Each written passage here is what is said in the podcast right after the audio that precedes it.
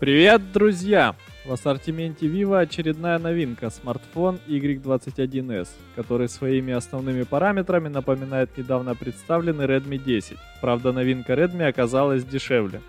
Vivo просит 200 долларов за i21s, в то время как стоимость Redmi 10 начинается с отметки 180 долларов. Новинка Vivo характеризуется габаритами 164 на 76 и на 8 мм и массой 182 грамма. Смартфон получил экран IPS с каплевидным вырезом для 8-мегапиксельной фронтальной камеры, разрешением 1600 на 720 пикселей и кадровой частотой 60 Гц. Сканер отпечатков пальцев расположен на боковой грани устройства. Если в Redmi 10 используется платформа MediaTek Helio G88, то в распоряжении Vivo чуть менее мощная Helio G80.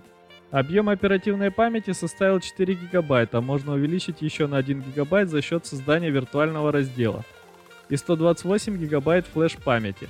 Емкость аккумуляторной батареи 5000 мАч, мощность зарядки 18 Вт. Основная камера Vivo представлена датчиками разрешением 52 и 2 мегапикселя.